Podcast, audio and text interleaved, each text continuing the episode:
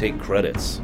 Like like you just get to say, "Well, I did this, and therefore I get credit for it." And if things go badly, you can say, "Oh, it's his fault." Th- This may sound like a weird time to mention this, but I like Think Tank. In fact, I think it's one of the better episodes uh, in this particular bracket of episodes, which is funny coming right after the fight, you know. But no, I, I, you know, I've said it before. I think season, uh, excuse me, season five is a solid season, and I like a lot of it. And this is another good episode. And Rick Berman said, "No, I, I helped with that. I helped with that. I made that." Stamped his name on it. Now, multiple accounts, both the director and Joe Menosky say, "No, he didn't. He didn't do Jack." Uh, Taylor is the guy who actually did the screenplay, and Braga is the one who apparently had the idea. And I firmly believe that. This feels like a Taylor script, and it feels like a Braga ideal. Uh, one of the things I've said many times in defense of Brannon, Brannon, Brannon Braga is the fact that he's a really good person to just come up with ideas, concepts. And when he's paired with someone else who's a good writer, he, they, they can take that and mold that into something awesome. Uh, we've seen this several times. In fact, we saw this back on TNG, back when he really got noticed as a writer. So I firmly believe that because the idea behind this episode is fascinating to me. We have a think tank, a group of people, not a large group of people, who go around in a stupidly advanced vessel solving problems. They have basically abandoned any concept of morality and ethics. They only care about two things the problem itself and the satisfaction of solving it, and whatever it is they actually want or need. And it's funny because that idea itself is kind of unique in its in its own way. It's it's an interesting take on the bounty hunter concept, which I find fascinating, actually, because um, the uh, oh shoot, did I write their name down? The Zerai, Zerahi. God, I'm so bad with names. Bounty hunters, bounty hunters. Uh, why the heck's the? I, I don't think I wrote down their name. Whatever. The the people who are the bounty hunter race. It's an interesting inverse of each other. The bounty hunter people work for money. They wander around for some kind of currency and they go capture things or kill things. The end, right? The think tank wander around and they demand things that interest them, or things that they need, or things that they want. For example, that ore they take at the beginning of the episode, maybe they actually had a use for that. Maybe it's something that they could use in combination with something else that, of course, the planet doesn't have, or that you wouldn't otherwise think of, and allows them to go ahead and put it together into something nice, like their armor or some power for their shields, you know, something. There's there's several different ways that works. And I like the idea of them just asking for random knickknacks along the way. I'll talk more about that in a bit. One other thing, though, uh, it, just to just to add to that thought, it's the idea of having the third person perspective. The think tank has access to you know dozens, if not hundreds, if not thousands of different worlds and species and concepts and ideas and technologies. And so when they interact with something like this, they can say, well, that might go together with this to make something brand new. To that person, it might not even be valuable. They might not even care. And yet, if they to the think tank, it would be extremely valuable because of what they could use it for. We've seen this in real life history, where people will encounter a mineral or an item or a, or a concept or whatever, and say that is extremely useful to us, whereas the people local to it or the people around it don't really have a sense of that value because they don't have that third perspective. They don't have the the knowledge of all of the variables, if I could put it into such words. So I like the concept of the think tank a lot. Um, it's uh, I also want to add one thing here. Uh, they say that they cured the genophage. I, I have a first comment here. I want to comment on that later as well, but I wanted to mention it just to make sure I don't forget about it. Because my first thought was, oh, whatever, they cured the genophage. Because if they cured the genophage, they have transwarp drive. Now, that's possible. They do primarily wander around in subspace, so it is entirely feasible that they do that. But I mention that because the Vidians are way over that way. You know, they're a long ways away. So the idea that they just encountered the Vidians and cured the genophage in, in the intervening years is possible. But at the same time, it might have just been a tactic. Again, I'll talk about that later. Um, also, as an aside, Jason Alexander does an excellent job as the villain Kurros.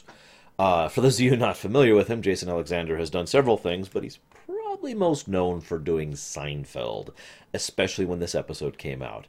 And yet, you know, the I was expecting. Okay, so Voyager at several points in time, so this will happen in the future too, will bring in effectively a star from another show that's popular at the time to try and tr- it's it's kind of a trading viewers sort of a thing. You know, hey, look, this guy's over here, something like that, uh, and this guy's over there, kind of a thing.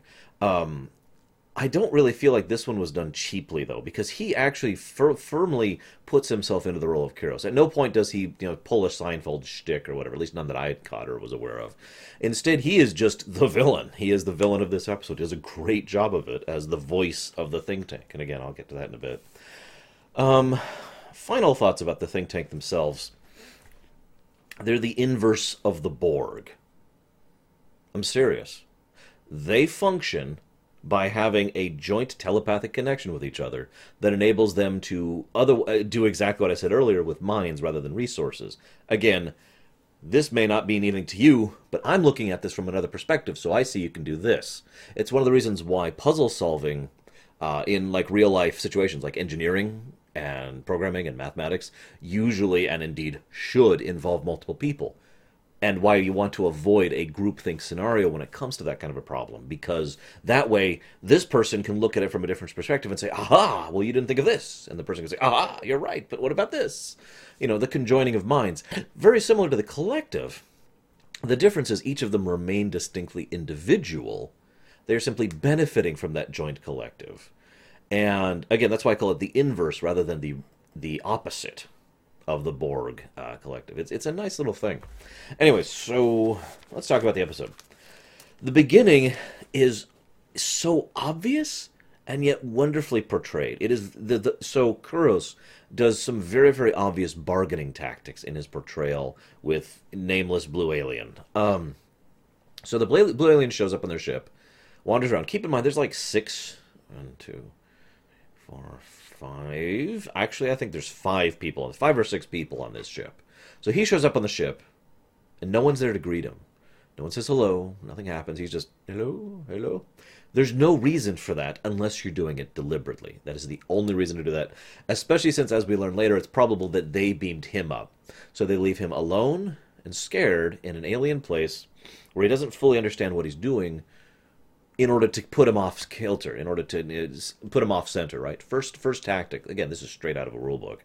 Second thing, make him wait for a bit. You know, acknowledge him, and then make him wait for several more seconds as they allow that tension and anxiety to build. Then, next thing you do, positivity. Be diplomatic, be gracious, be respectful. One of my favorite t- lines, and it's great because it's again, it's it's very very good cop. It's kind of a situation he's like, oh, you you you know the guy is praising the think tank. You did in you know weeks or minutes or hours or how long it was uh, what, we, what we have failed to do for decades. And Kairos's response, graciously, is to admit that it was a very complicated problem. That it took them a long time. In other words, rather than gloating, rather than saying, Yes, we are superior to you, he allows that it was such a difficult problem that it is logical that anyone would have a problem with it. Again, that sort of positivity, good cop, gracious, diplomacy, if I will. Then the next thing that happens is the guy tries to lie to him, and he calls him out on it because he knows he lied. And then he cuts immediately and severely to the most dire threat he can leave. We will turn off the thing, and lots of your people will die horribly in the quake. And he says it so calmly. That's important. You don't wrist slap if you're doing this kind of a tactic. You are nice and kind and polite right up until they decide to not go along with you. And then you hit them as hard and as viciously and brutally as you can. So, again, in this case, oh, you're not going to give us what we want. Okay, well, we'll just let you all die in horrible quakes. You know, again, straight to the extreme that forces them because they're already on balance because they're going straight from the whiplash of really kind to really terrible it's very carrot and the stick and so they're like okay okay no we capitulate which is the logical answer in that case and then he's like ah and the moment he capitulates he's like oh this is all a misunderstanding.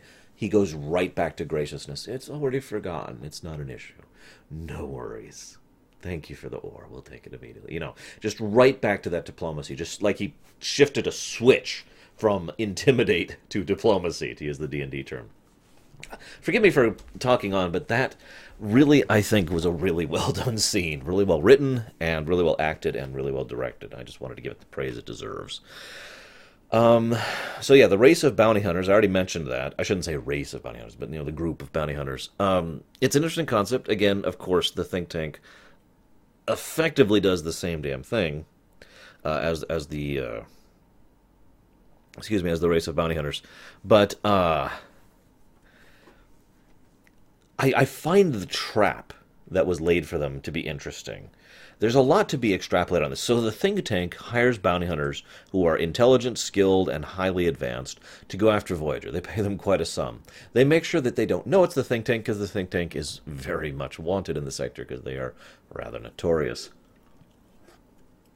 And gee, I wonder why. Um,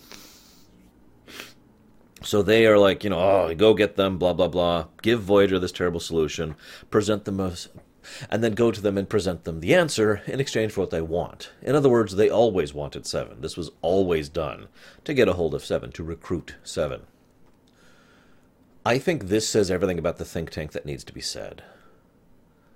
I've debated on this some time. I don't know if they do this 100% of the time. In fact, I would imagine they don't for reasons I'll discuss in a minute. But this feels like a normal tactic for the think tank.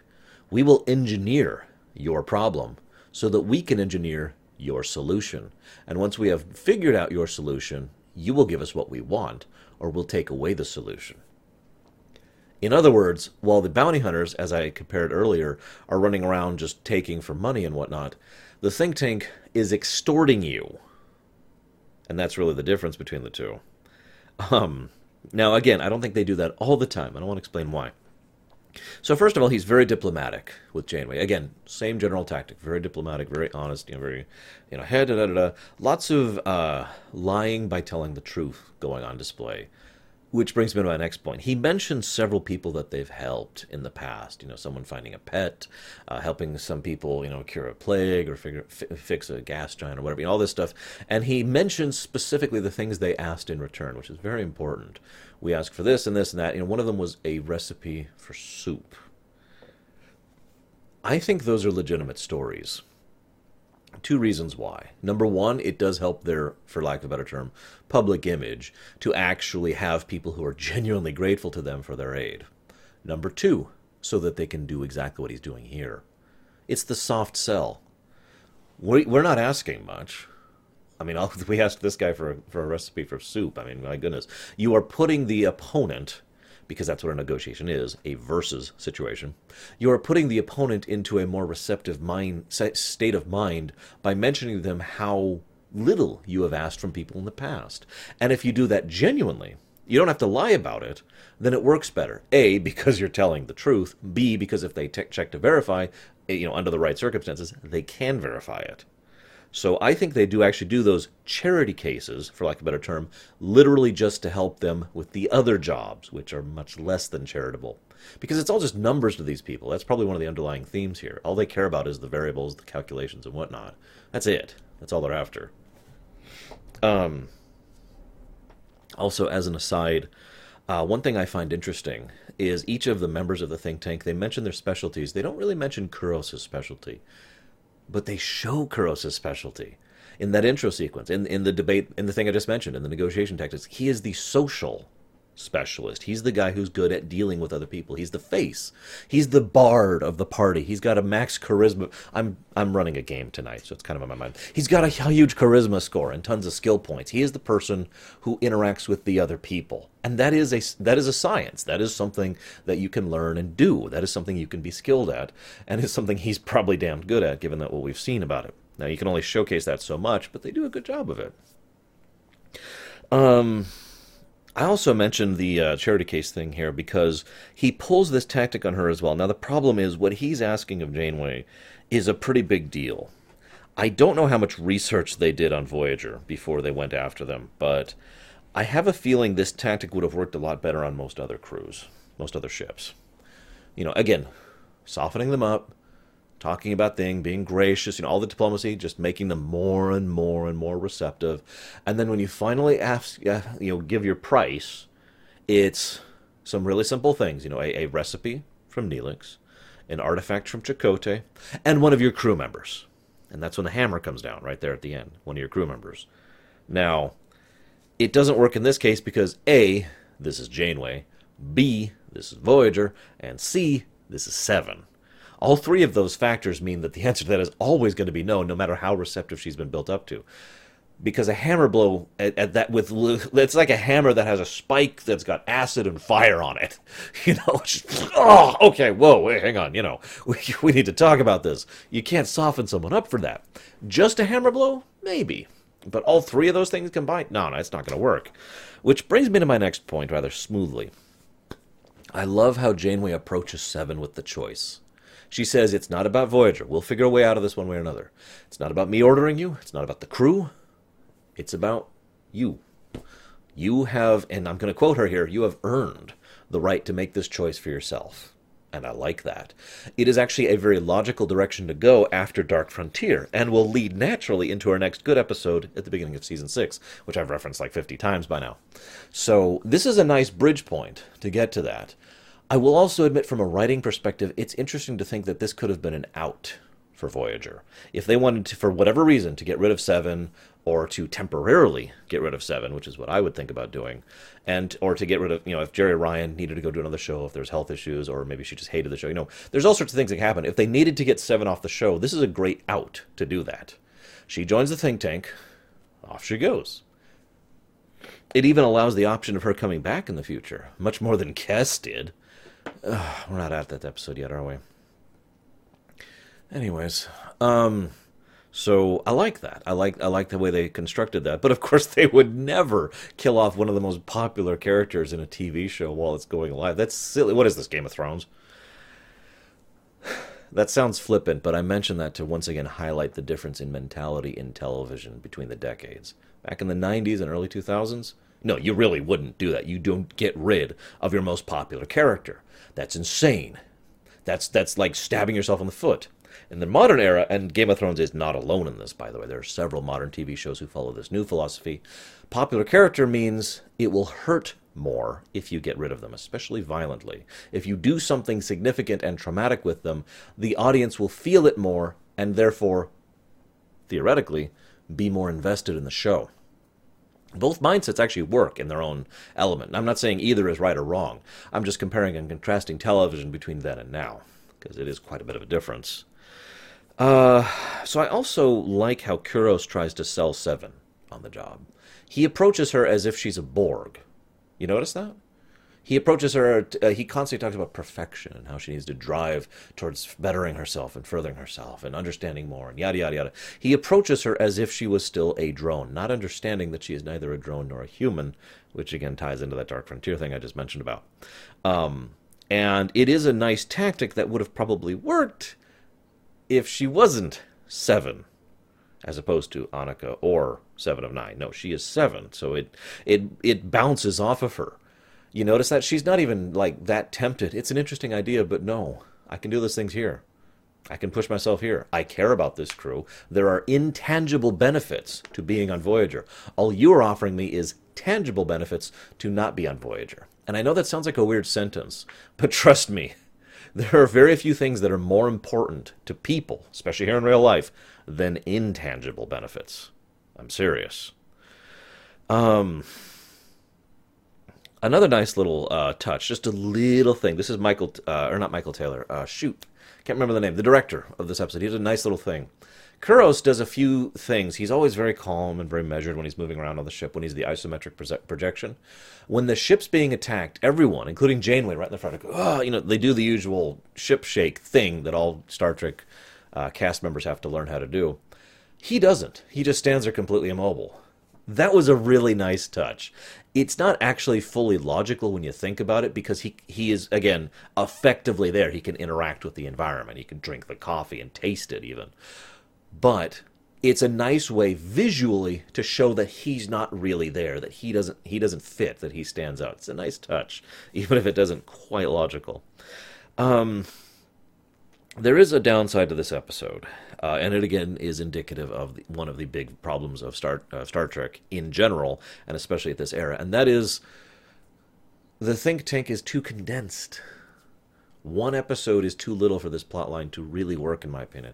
This should have been an undercurrent plot thread through several episodes that then paid off in the actual think tank episode. This could have been something they were working at this whole time. That would have been great.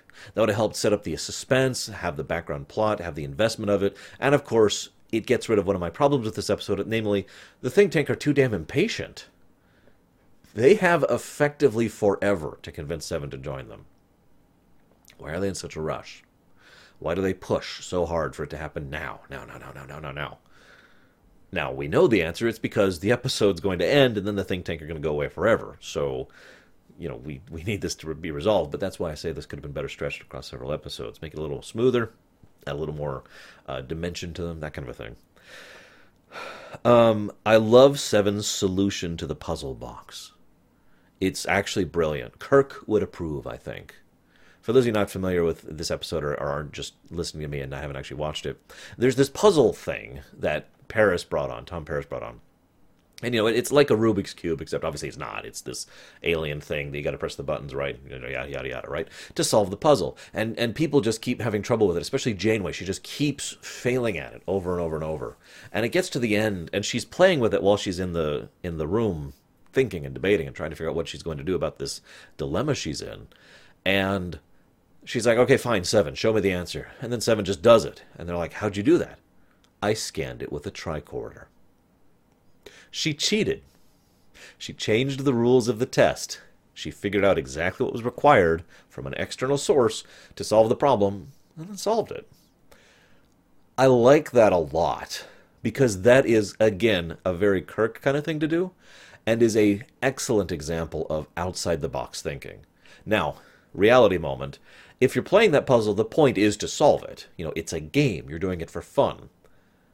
But if you're looking at it from the objective of this is a thing to be solved, then pushing it aside, pulling out your tricorder and figuring out how to solve it by scanning the damn thing is a very clear example. Again, it's it's example of outside the box thinking, and it's a it's a brilliant little solution to the problem. I uh, I could uh, go on to a whole tangent here about video games and cheating in video games. I don't think I'm going to. All I'm going to say is this: I have nothing wrong with cheating in video games. I never have. I don't prefer to do it myself unless I'm not enjoying the game, the gameplay. I should I should stress that, um, or unless I've got a, some other reason to it, like I'm doing a low run or whatever. Because uh, for me, like if I'm cheating in a Civilization game, in my perspective, the only one I'm cheating out of that game is me. I'm cheating myself out of the experience. But if I'm playing through a game like, oh, I don't know, uh, I, I don't have a good example off the top of my head. I'll use a friend. I've said this many and many times. I have several friends who like the Warcraft and Starcraft games, who like who love the story and hate the gameplay. They don't like playing the game. So they turn on cheats and go blitz the game so that they can then just enjoy the story.